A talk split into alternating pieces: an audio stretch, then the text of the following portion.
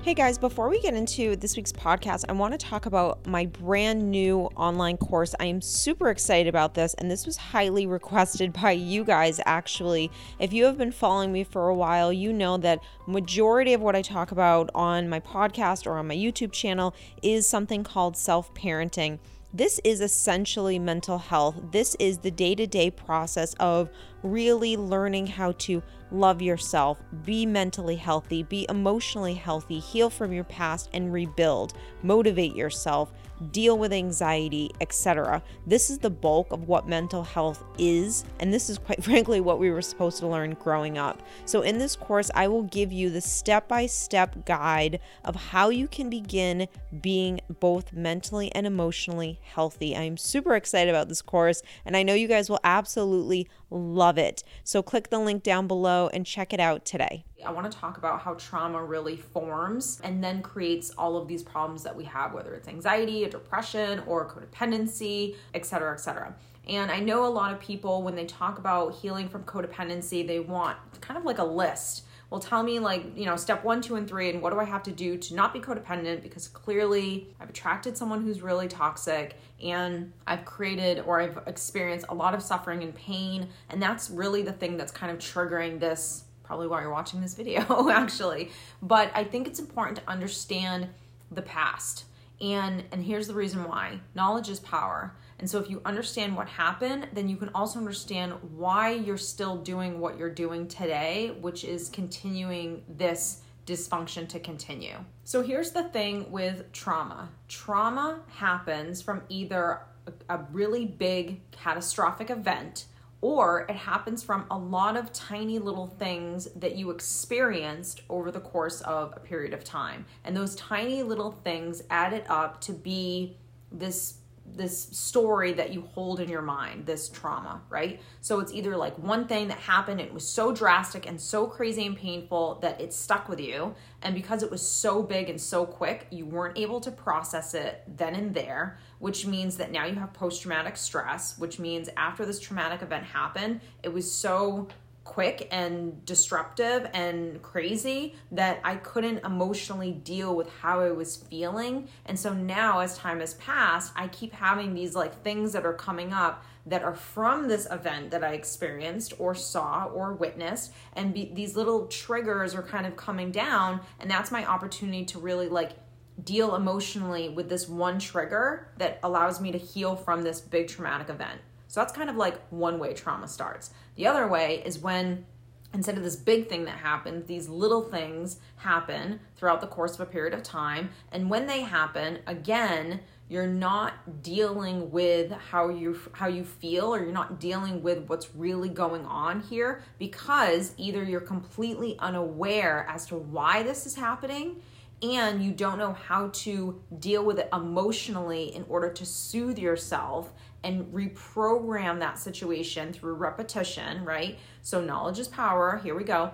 And because those things happened continuously, they just built basically and grew and mounted into this traumatic event. So, those are the only two ways that trauma happens. Now, when a trauma happens, whether it's a big one or a little one, it is going to be your response to that thing that causes the trauma to really kind of like sit in you. So, a trauma is something that, on some levels, whether catastrophic or little, that you deem to be a threat. You deem to be something that you need to worry about.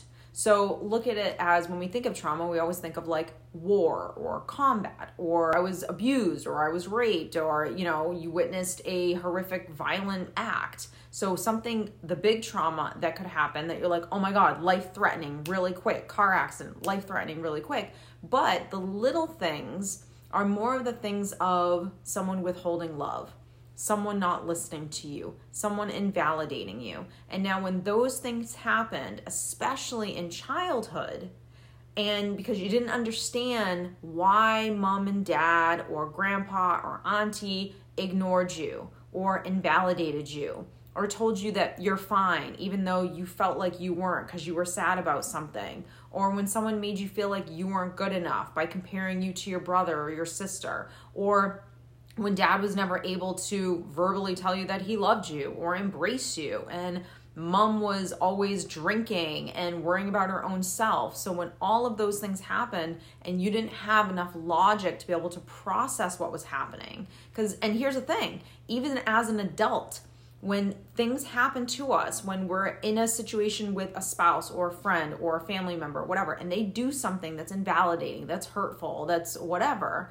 um, that's gaslighting, that's manipulation, and we don't see it, we still, as an adult, even though we have more logic than we did as a child, we still don't see it to be able to understand oh, that had nothing to do with me. That was actually about you. So you were still creating the same patterns that we had in childhood, which is not being able to process what's happening in real time, right? Logically understand what's going on, emotionally be able to validate those feelings that we're having, and emotionally be able to soothe ourselves and also kind of like reaffirm that like we're not the problem that we're okay that we don't need their validation so because we're not doing those things those little traumas that you get into when you are in a narcissistic relationship an abusive relationship you're taking on and those things are kind of like chipping away at you. And as they chip away at you especially in these situations as they chip away at your self-esteem and your self-worth you begin to become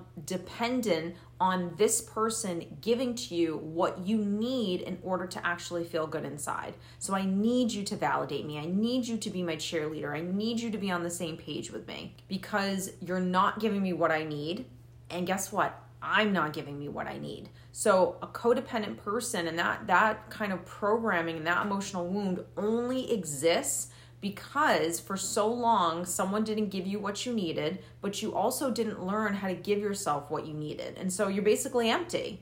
And so you're looking for things outside of yourself to give you validation to tell you that you're enough when all you need to do is just give it to yourself and you won't require it from from someone else and you won't be dependent on other people you also will not allow what other people do and say to have any effect on how you feel about yourself. So that means that no matter what someone does, what someone says, that's not going to chip away at your self esteem. When something starts to chip away at your self esteem and your self worth, and you're and you're severely you know in this feel feeling of lack and I'm not okay unless you love me or or I believe everything that you say. You are extremely dependent on needing someone. Now when that happens over a period of time, now especially if you're dealing with someone who's abusive, which guess what? You're going to be a prime target for. Now you're going to start getting the gaslighting. Now you're going to start getting those periods where you're like, I feel like I'm going crazy. I feel like I'm wrong. You could become depressed, could become suicidal, because you're in an environment where you're not loving yourself and you don't understand what that means. And so you're just dependent on someone else giving you something. And when they can't, you're going to just eventually get to an empty point.